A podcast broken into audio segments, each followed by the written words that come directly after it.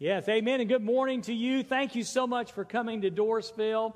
It is good to be in the house of the Lord today. And we're talking about a great doctrine. You know, our, our title over there in the lower right corner of our slide is Four Big Truths. And this is week number three. And, you know, we talked about salvation. We talked about the fact that how Jesus um, was rejected so that we could be accepted.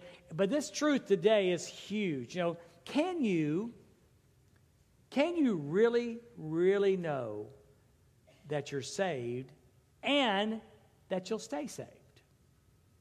It, can you really know that you're saved and that no matter what, you're going to stay saved? That's a great question. And that's what we want to talk about. We're going to talk about how we are stuck fast, stuck fast by God's amazing and wonderful grace today and how nothing can impact that. It was the 1920s when a guy got an idea of taking a piece of gauze and putting it to a piece of tape, and the Band Aid was born. And sometime later, the company Band Aid um, became, well, a company. And so in the 1970s, they came out with this little jingle, this little commercial, and I asked one of our guys about my age. I said, "Hey, do you remember this?" And he said, "Yeah." So I wanted, I just, I didn't have this for the first service, but I had some time in between the two services to grab this. And uh, well, here you go. Just watch this.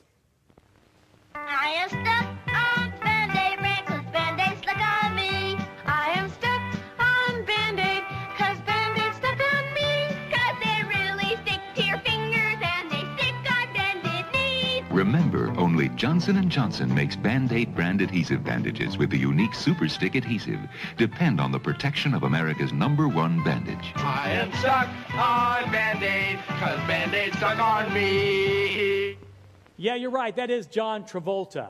Yeah, in case you were wondering. Yeah, it really was. Yeah, so yeah, so so we are, you know, I am stuck on band-aids because band-aids are coming. And you notice the whole point of the commercial was not that each person, first off, each one involved water, whether it be the bath or the beach or the shower or a sweaty foot, whatever it might be. Um, you know, the, it wasn't the person, watch, it wasn't the person holding the band-aid on.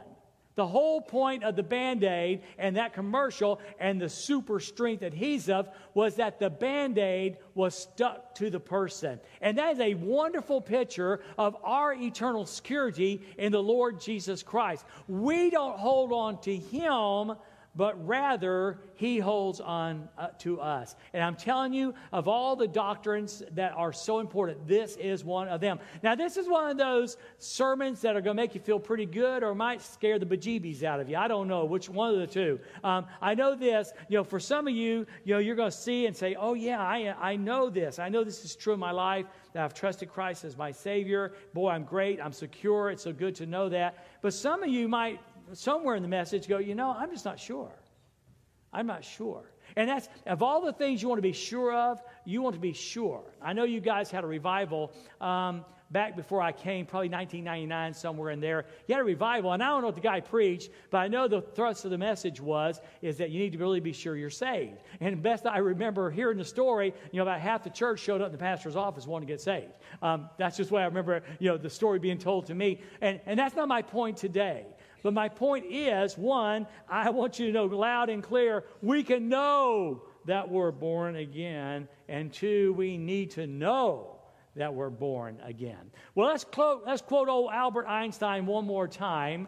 Um, he said, Genius is making complex ideas simple, not making simple ideas complex. In other words, the, the, genius, the genius idea is that we can take something that's very complex and make it simple, not the other way around. And there's this, there's this idea today that we need to make, you know, to prove our intelligence, to prove how smart we are, um, that teachers you know, and people, we, we just feel like we need to really just make, man, we got to go deep with God. And deep with God means using words that nobody understands, but boy, sure, you know, sounds impressive. Whereas I, you know, when I get to heaven, I'm going to say, Paul, couldn't you have done it just a little bit simpler? Hey, Paul, could you have written Romans just a little more simple? Because that's what Jesus did.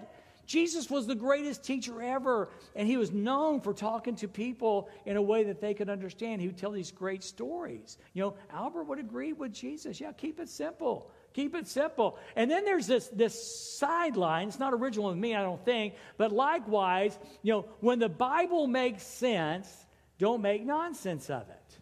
Okay? We like to, we like to take a great biblical truth and pick it apart and then make nonsense of it. I, this, with this doctrine of the eternal security of the believer, can you really know that you're saved and can you lose that salvation? People love to pick it apart. And, and there's a reason why, and we'll talk about that in just a moment, but there's a reason why for that. But I want to encourage you today, eh, whether it's this doctrine or another doctrine, don't look about way, mm, this is fixing to be good.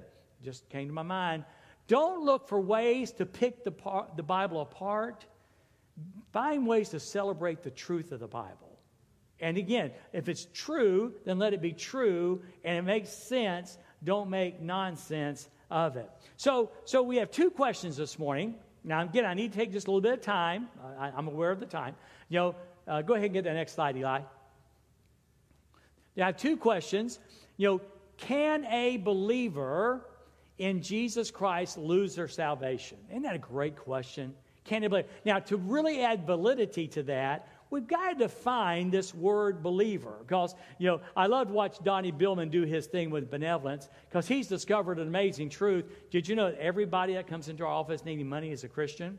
I mean, almost invariably, almost invariably, oh, yeah, I'm a Christian. And Donnie, bless it, he does such a great job. He shares the gospel virtually every time he faces a benevolence case. You know, do you go to church and where? Uh, no.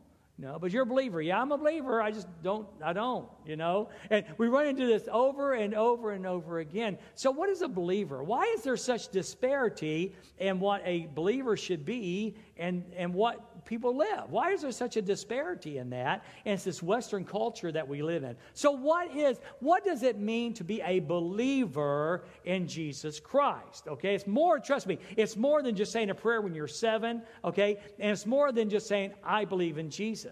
So I think probably uh, you know, what it means is it means first off this it, it means to coming to grips with that every person. Now listen, this is important.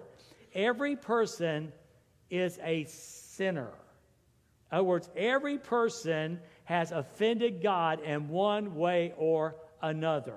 You know, the Bible says in Romans 3:23, all, how many? Yeah, don't forget that. Now it's important. All have sinned and come short of the glory of God. Later on it says, There's none righteous, no, not one.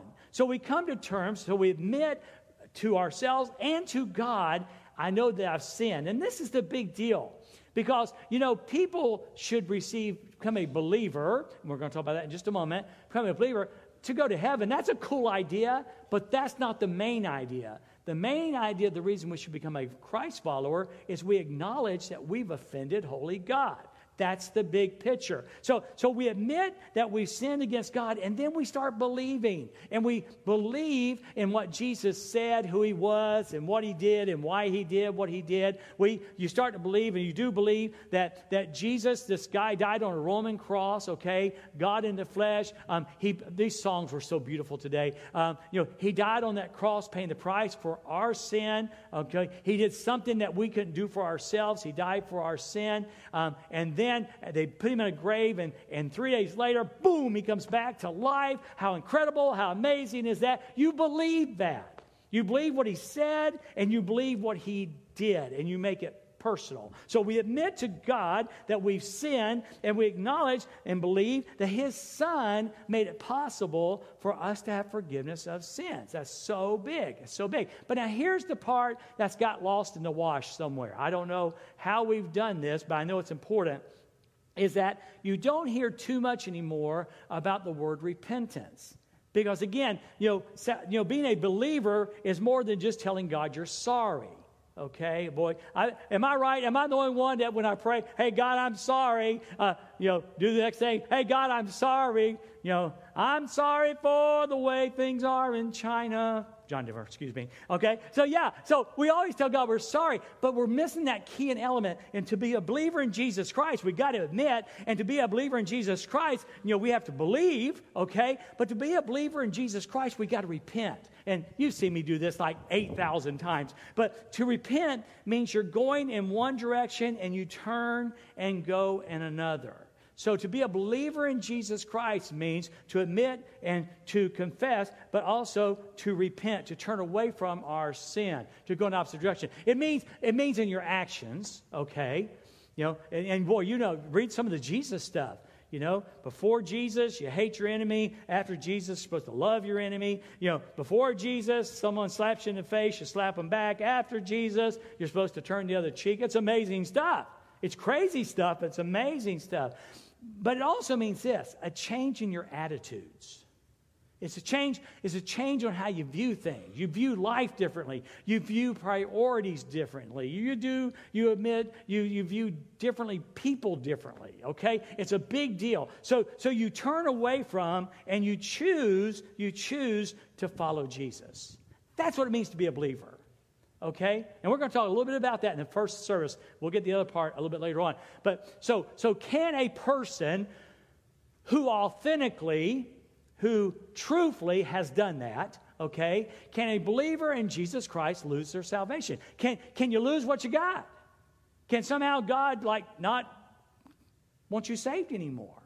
Can you, can, Judy said this, I'm so proud of her. We were driving back, you know, somewhere, maybe from Georgia, and we're driving, uh, and she said this, she said, you know, so can a believer out sin God's grace?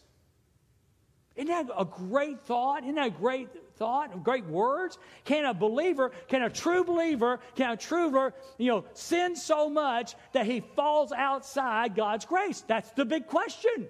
That's the big question. Can you mess up enough where you're outside of God's grace? That's the big question. Okay? So can a believer in Jesus Christ lose their salvation? Or, or, once you are born again into the family of God, can you fall out of the family of God?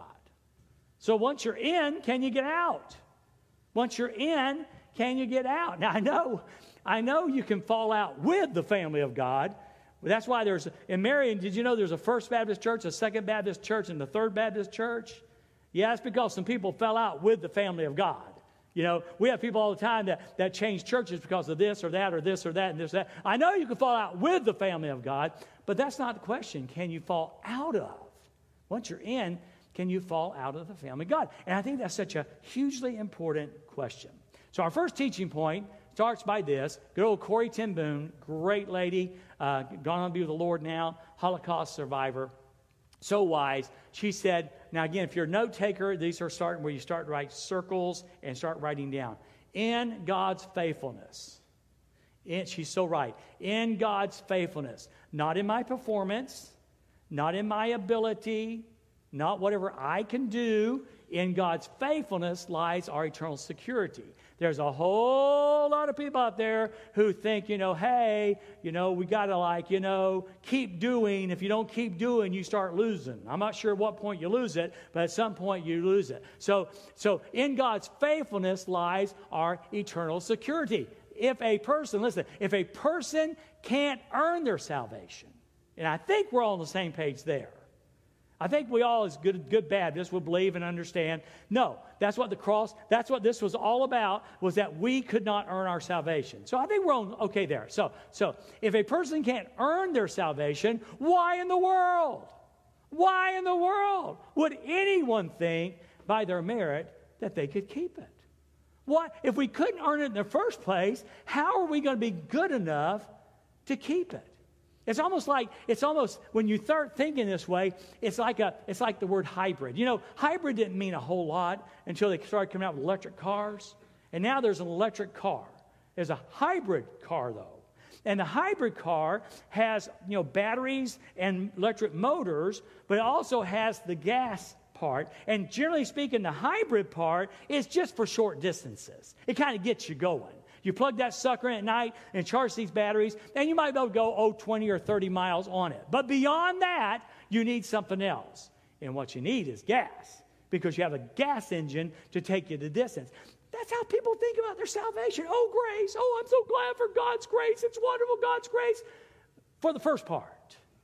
But then somewhere we get our minds messed up and we start thinking, yeah, I was saved by grace. I was saved by grace but I need something else to keep me saved. You know, Paul wrote a whole book in the Bible about this. Read the book of, Galatians. He wrote to the church of Galatia because they were leaving the grace of God and going back to the law. Thinking that, oh, you know, yeah, God saved me by grace, but I got to be good enough to keep it. That is like heresy. And you don't find that. And that's why this, this sermon is so important today. So, that's led to this confusion is all started by because we got so many people saying, Yeah, I'm a Christian, I'm a Christian, and they're not like living at all. And everybody's going, What do you mean eternal security? That's just, you just want a free pass. You, you know what you're wanting? You just want a license to sin. That's what they say about us. They know that believe in eternal security. You just want a license to sin. Okay? So today we want to straighten, hopefully straighten that mess up and then find out what the Bible says, what Jesus said about eternal um, security. There's a great quote by J. Vernon McGee, again, a great uh, preacher and Bible writer. You'd like him. He was common as dirt, common as dirt. And here's what he said. I really like this. I believe in the eternal security of the true believer the one we talked about, the one, you know, who admits they're a sinner, they, they, they confess it to God, they believe, okay, they believe and they turn from their sins and follow. Now, by the way, that doesn't mean you're perfect. That doesn't mean you always get it right. It just means you're different than you were. Okay? So, so I believe in the eternal security of the believer and in the insecurity of the made believer. The make believer, the person who, who knows the language, knows the lingo, knows how to dress, knows at least occasionally go to church, Okay? Yeah, yeah, those, no, that's the make believer. I was a make believer. I was a make believer until till, till my later on in my life, and, and I was either depending on I'm working on this so by the way, working out through this. But you know, I've always said October uh, 26, 1975, but it may have been when I was 15 years old. I'm still working through that. But the bottom line is, I came to this point in my life up to that point, I was in church three times a week. I was at the work days. I was at the prayer meetings. you wanted me to date your daughter because I was so stinking religious. Wasn't bad looking either, but that's beside the point. Okay? But then I met Jesus. Then I met Jesus. And I went from make believer, oh, I look good on the outside, a make believer, to being a true believer you know, admitting that I've sinned, you know, believing in what Jesus Christ did, and yes, turning from my sin. Not always getting it right, but turning from my sin. I like what J. Vernon McGee said. Now, John must have had the same thought. John was the guy who was on Jesus' inner circle, Peter, James, and John, that guy. He wrote a book called First John and cha- in a chapter, chapter two, and it really, it really lays it out there. It's, it's a little scary. This is the part that might make you feel just a little bit uneasy. In First John chapter two and verse number 19, go ahead, guy, throw that up there, please. First John chapter two, verse 19. Um, he must, they must have had this problem, okay? They went out from us, but they were not of us. They, they, were part, they were part of the group, and then all of a sudden they weren't part of the group. And we see that a lot. I, I, we all know people that used to do the church Jesus thing, and then all of a sudden they weren't doing the church Jesus thing. And we, we all know people like this. And so apparently it was a problem way back 2,000 years ago, you know, when John was writing this. They went out from us, but they were not of us. For if they had been of us, they would have continued with us. See, there's, there's a reason they went out from us, but they were not of us. And the reason they were not of us because they didn't continue with us. So that's the logic. For if they had been of us, they would have continued, but they didn't. And we all know people. Okay, we all know people that that's the case. But they went out. But they did go out that it might become a plain, that it might become plain that they all were not of us. What? Yeah, see, see, there's got to be a reason if, if, if you start and don't finish, if, if you don't go, there's got to be a reason. And again, it has nothing to do with earning your salvation. Don't misread that. But I'm telling you, I'm telling you this is why this is why this is the uncomfortable part. We got to nail this down.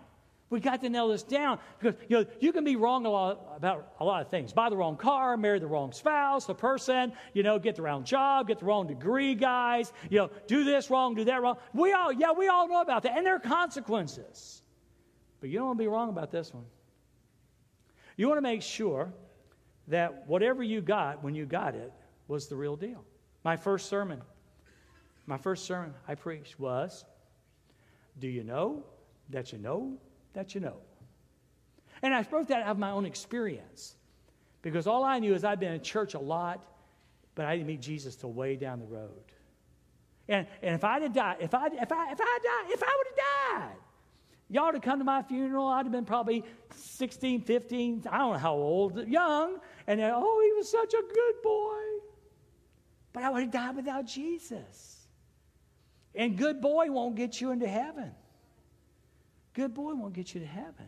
So, so, so what John is saying is we got to be certain. And in fact, that's our next teaching point. You know, the teaching point says this. You know, the essential thing. Somebody say essential. Now, listen, of all the things that you know about Jesus and God and church and whatever else you want to throw in that pot, the, the God pot, okay, the essential thing is this. The essential, you can be wrong, you can join the wrong church, you know, you can be like Gene and be a Methodist, you know. That was for you, Betty. He's my Methodist friend. You know, it doesn't matter. Okay, we all can be wrong about a lot of things, but you don't want to be wrong about this one. The essential thing is this make sure you are genuinely born again. And I'll tell you this you know, not trying to frighten anybody, not trying to confuse anybody, but I will tell you this it's so important that if you like, man, we don't have time this morning probably, but I'll be in the office this week, non vacation this week. I'll be in the office. And, you know, if, you're sitting there going, you know, I've wondered about this. I've wondered about this. I'll be glad to share with you my story and, and some scriptures. But, you know, I, I want you to know that you know. I want you to know that what you've got is real. And so if you want to come by the office, Brother Brent, the same way, I'm certain Trey with certain things. Would love to meet with you and just share. So if you get home today and you go, you know, I've wondered about this. Now, don't, don't be confused. Well, I feel guilty. That's because you're not perfect. But you know what I'm talking about. If you're thinking, you know, I don't, I don't remember this real, I don't see, I don't remember this impact change um, in my life, okay? Listen, you got to remember this. The joining of, of a church, just joining church, just joining church. Uh, just getting religion. I've heard it said so many times over my 41 years in pastorate. Well, I got religion or, or I joined a church, okay? Or just turning over a new leaf, okay? Will leave you at odds with a just God. Just doing will leave you at odds with a just God. Now, do you know why? Because joining a church or getting religion or turning over a new leaf doesn't solve the sin problem. If it coulda, if it woulda, this wasn't necessary. If we could join a church or give religion or turn over a new leaf, we wouldn't need the cross. Jesus wouldn't have suffered, Jesus wouldn't have died, but it won't and it can't, and it never will. You, we need Jesus. We need a genuine conversion experience with the King of Kings and the Lord of Lords. It's just, it's just so, so, so um, very um, important. Now, Jesus kind of explained it a different way. He was talking to a, if you will, a seminary professor. Professor. He was actually on the Sanhedrin. A guy named Nicodemus. He was way smart. He was way smart. And so he's having this conversation in John chapter 3 and verse number 5 and 7. Uh, go ahead, Eli, throw that one up. There we go. Jesus answered, Jesus answered, talking to him, said, Truly I tell you, truly I tell you, unless someone is born of water and the Spirit, he cannot enter the kingdom of God. So, in other words, to go to heaven, to have your sins forgiven, one birth won't get the job done. Okay? Now, again, most theologians agree, I certainly do, that when Jesus is saying born of water, he's talking about a physical birth. So, so we've all obviously been born physically one time. Okay? So everybody's got the one birth idea. Okay? But the one thing, the one birth, won't get you to heaven. He says it. Unless a person is born of water and the Spirit, he cannot enter into the kingdom of God. We need that second birth. Well, what is the second birth? It's believing what we talked about, becoming a believer in Jesus Christ, admitting that you have sinned against holy God, believing in what Jesus Christ did, that he died for your sin, he proved he was the Son of God by resurrecting, and then re- uh, repenting and turning away and choosing to follow Jesus. So that's how you're born again. So unless someone is born of water and spirit, he, you can't enter the kingdom of God. Whatever is born of flesh is of flesh, and that's the problem. You know, without Jesus, all you got is flesh. And trust me, trust John MacArthur, trust Billy Graham. You pick the preacher that's preaching the gospel, and he'll tell you flesh ain't going to get the job done. So, cause whatever is born of flesh is flesh, and whatever is born of the Spirit is what? Is spirit. Is spirit. And then Jesus said, Hey, don't be amazed at this. Don't be amazed. I've told you, you must be born again. And the great part is, the great part is, once you're born again, you're done. You're done.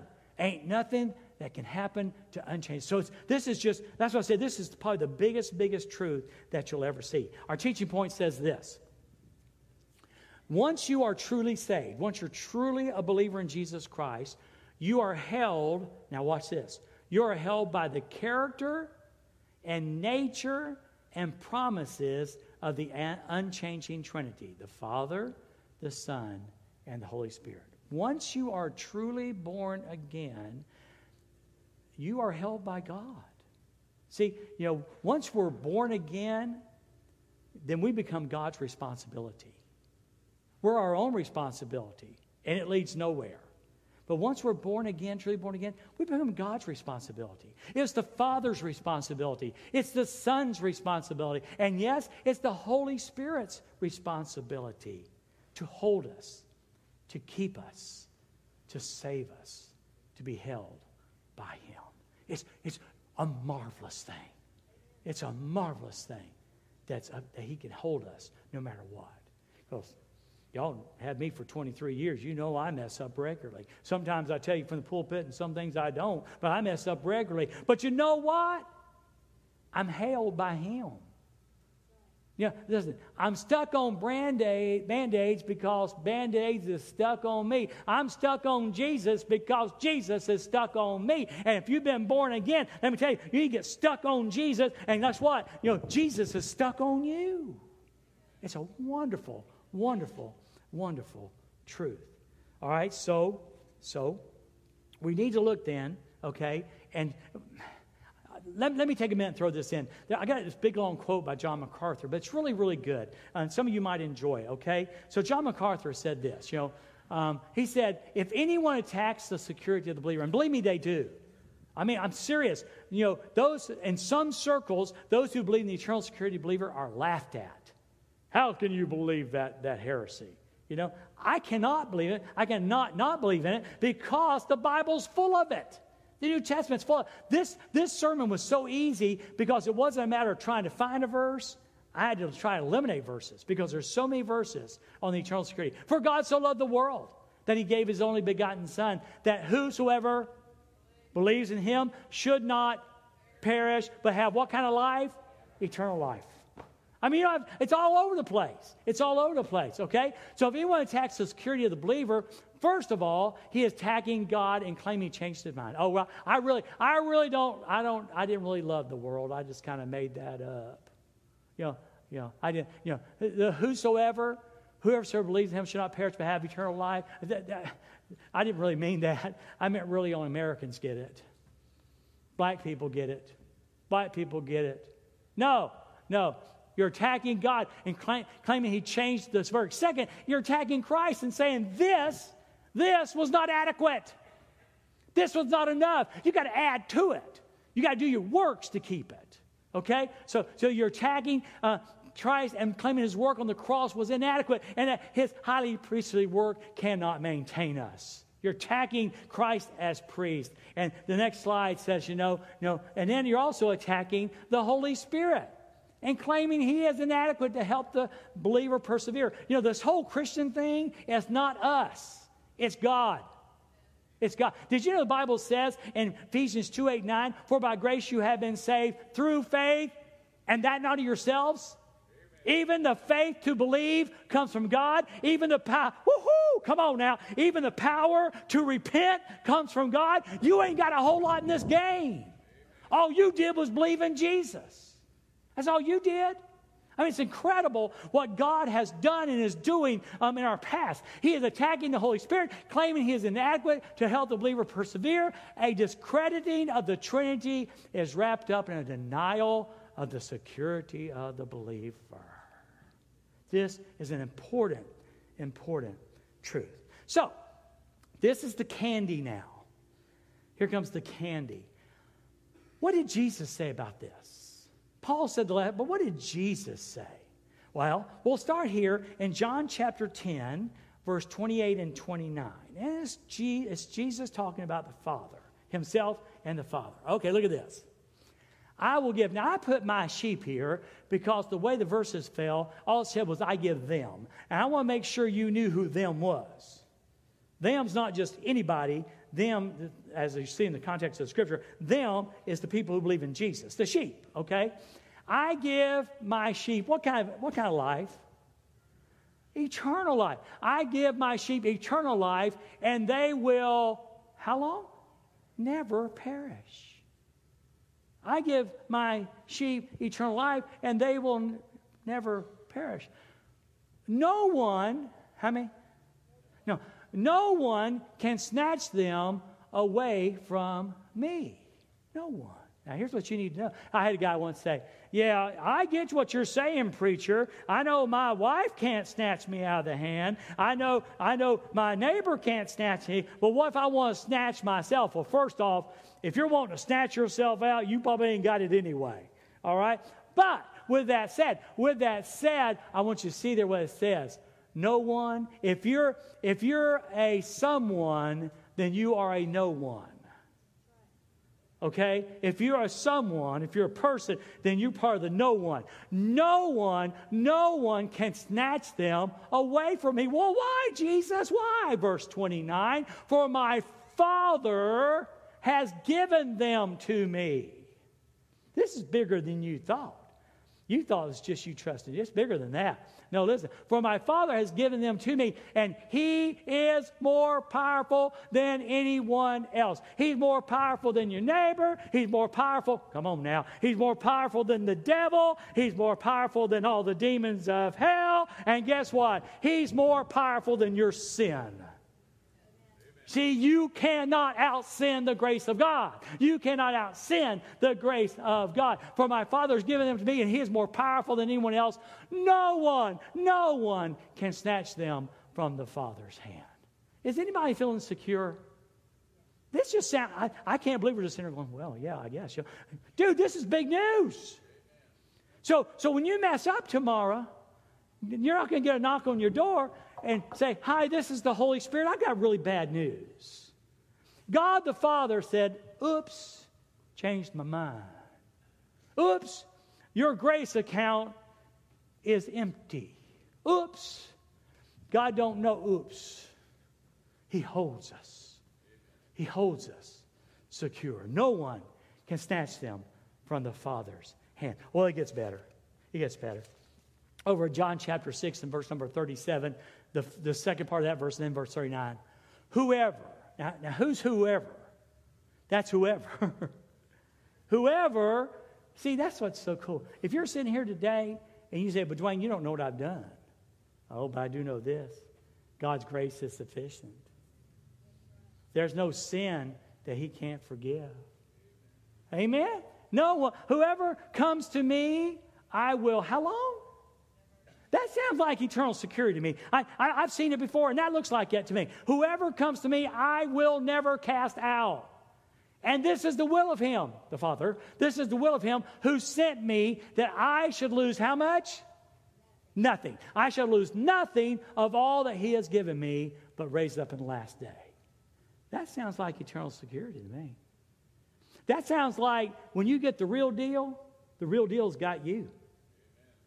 That sounds like to me that once you're born again, you're born again. You know, you can flap and flop all you want to, and the devil can want you, and the demons can want you, and your wife may not want you. But I'm just telling you, when you got the real deal, when you get born again, you're born again, and God ain't going to kick you out of the family. It's what I'm trying to tell you today. Yeah, go ahead and clap. Would you mind? I need for you to clap because that's all I got. That's all I got. I ain't buying your lunch. well, you knew that anyway, didn't you? All right? I'll raise it up on the last day. Whoever comes to me, I will no, never cast out. And this is the will of Him. This is the will of Him who sent me that I should not lose anything that He has given me, but raise it up in the last day. It was, it was R.C. Sproul who put it this way. He said, We are secure, not because we hold tightly to Jesus. Remember, The band aid sticks not because I hold it on, it's because the band aid stuck on me, okay? We are secure not because we hold tightly to Jesus, but because he holds tightly to us. Say, oh, yeah, listen, listen, listen. You, you, you get the real deal, and you're stuck for eternity.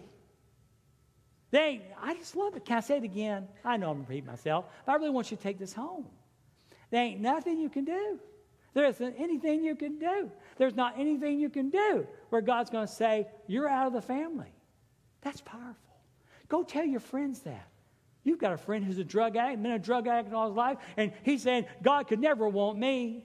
You got someone who's committed adultery, and they're saying, God could never want me. You got somebody says, I've been in prison for seven years. God could never want me. And the big news is, not only, not only does God want you, He can forgive you.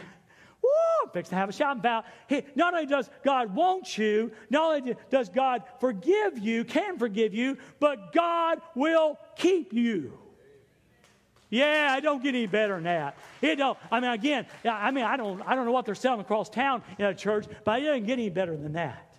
He holds tightly to us. Do you need just a little bit more? Mean, what about that? You talked about Jesus, and you talked about, you know, the Father. What about the Holy Spirit? Well, Ephesians chapter 1, verse, yeah, Ezra, if he was here, be going, preach on, preach on. Ezra 1, 13, or Ezra, uh, Ephesians 1, 13 and 14. In him. Circle that if you're a note taker. This is all in him. Who's the him? Jesus. In him. See, Romans chapter, this is funny. Romans chapter 8, verse number 1 says this. There's now therefore, then that's not Paul talking because he did. There's now, therefore, no condemnation to those who are in Christ Jesus. No condemnation. You know what that means, don't you? It's God's way of saying that when I forgave your sin, I forgave all of it. I forgave your past sins. I'm going to forgive the sins you're going to commit today. And I also forgave the sins you're going to forgive. Listen, if all your sins forgiven, how are you going to lose your salvation? If all your sins are forgiven, how are you going to lose your salvation? In Him, you were also sealed with the promised Holy Spirit. That word sealed. Anybody here can beans? You know, anybody doing canning here? Yeah, yeah. You put that thing in the hot water, you put the lid on it, and the heat makes it suck down and vacuum, and all the germs are killed by the heat. That is the word literally in the word sealed. You've been sealed that way. How? With the promised Holy Spirit. Well, how'd that happen? When you heard the word of truth, the gospel of your salvation, and when you believed and kept all the rules. When you believed and you didn't sin anymore. When you believed and you finally got it right. Does it say that? Shoot, it does not. In Him, you also were sealed with the promised Holy Spirit when you heard the word of truth, the gospel of your salvation, and when you believed. When you believed. The Holy Spirit is the down payment of our inheritance. Now, this is really cool. The word down payment there is literally the word earnest, for earnest money. You know, Sonia Denison knows about it. She's a real estate agent. And when you want to buy a house, you give the person earnest money. And if you renege on the deal, you forfeit your earnest money. The Holy Spirit is the earnest money of our inheritance. When you were saved, God gave you the Holy Spirit as a down payment and earnest money. And the only way God can change his mind about your salvation is for him to forfeit the down payment. And God can't forfeit himself. He, your down payment wasn't works, it wasn't your good word, it was Him. It was the Holy Spirit. Your down payment of our inheritance. Until, how long, how long, how long? Until the redemption of our possession to the praise of His Lord. Wow. So the Father, Jesus says, The Father gave them to me. I won't cast them out. The Father said, Listen, I'm stronger than anybody, and no one can snatch you out of my hand. And then come along the Holy Spirit, and the Holy Spirit seals us till the day of redemption. He's the down payment. I mean, friends, we are secure. If you are truly born again, you are secure in Jesus Christ. How incredible, powerful is that? Now, let me put a bow on it. Over in the book of Jude, one chapter, and verse number 24 of that one chapter, it says this Now all glory to God. Now all glory to God, who is able, able to keep you from falling away. See, it's not you keeping you from falling away, it's God keeping you from falling away. Isn't that good? Isn't that good? And, and maybe you ought to buy my lunch. And, and, and will bring you, will bring you with great joy into his glorious presence without what? A single fault. A single fault. He, he is going to keep you from falling away, and when he presents you to himself, you'll be without a single fault. How is that possible, Dwayne? Because God forgave all your sins. Because when Jesus was on the cross, Paul said that, you know, he who knew no sin became sin for us that we might be the righteousness of God. We, we got his, we don't have our righteousness, we got Jesus' righteousness. So, going back 41 years, do you know that you know that you know? Because if you know that you know that you know, whoo, what a deal. What a deal. So here's my offer today. If you're here today, and it may be on Facebook, and, and the radio probably just turned us off, but in case they're still listening, you know, if you want to talk this week, I want you to know, I want you to leave this place knowing. So, so I want to give you that invitation again. We'll be having our time of decision. Brother Brent will be standing out front. The altar's open. If you want to come and talk, um, we can talk now or we can talk during the week. But I want you to know this is too good of a deal to pass up. Too good of a deal to pass up. So if you have valid questions, and we can talk about why are you having doubts, we can talk about that. And trust me, I know because I used to have that problem really big in my life. So, so we could come by the office or you can talk here. Um, I want you to know. And then, secondly, if you do know, then man, you got reason to celebrate. This, this, is, this is what some of the songs that we were singing today were all about. It's about this wonderful grace, a grace that we cannot, remember, out sin. Out sin. It's a grace worth sharing. Worth sharing. We're going to open the altar up in just a moment as the team sings, and they're going to sing uh, Blessed Assurance. Jesus is mine. Oh, what a foretaste of glory divine. We want you to experience and know that blessed assurance. Let's pray. Hey, Father, wow. My privilege today to share this truth. Thank you so much for that. I pray, Father, in Jesus' name, that you'll speak to our hearts. I pray for my friends, Father, today on the radio or on Facebook or in this room who may have been wrestling with this. May they've been wrestling with it. And you don't want us to wrestle, you want us to know. So give us that confident assurance. Um, Father, I pray for the ones who might not have it because they don't have it. Father, I don't know what they've been told or taught or what they've seen in Christians, but I know what I've seen in you, and you're never unfaithful. You're always faithful. So I want to pray, Father, God, that if there's someone here who's been wrestling with the issue of should they trust Jesus, that today would be that day. Today would be the day where they put their faith and trust in you. So have your way in our lives. In Jesus, I do pray this in your precious name. Amen. Hey, why don't we stand to our feet this morning as we sing?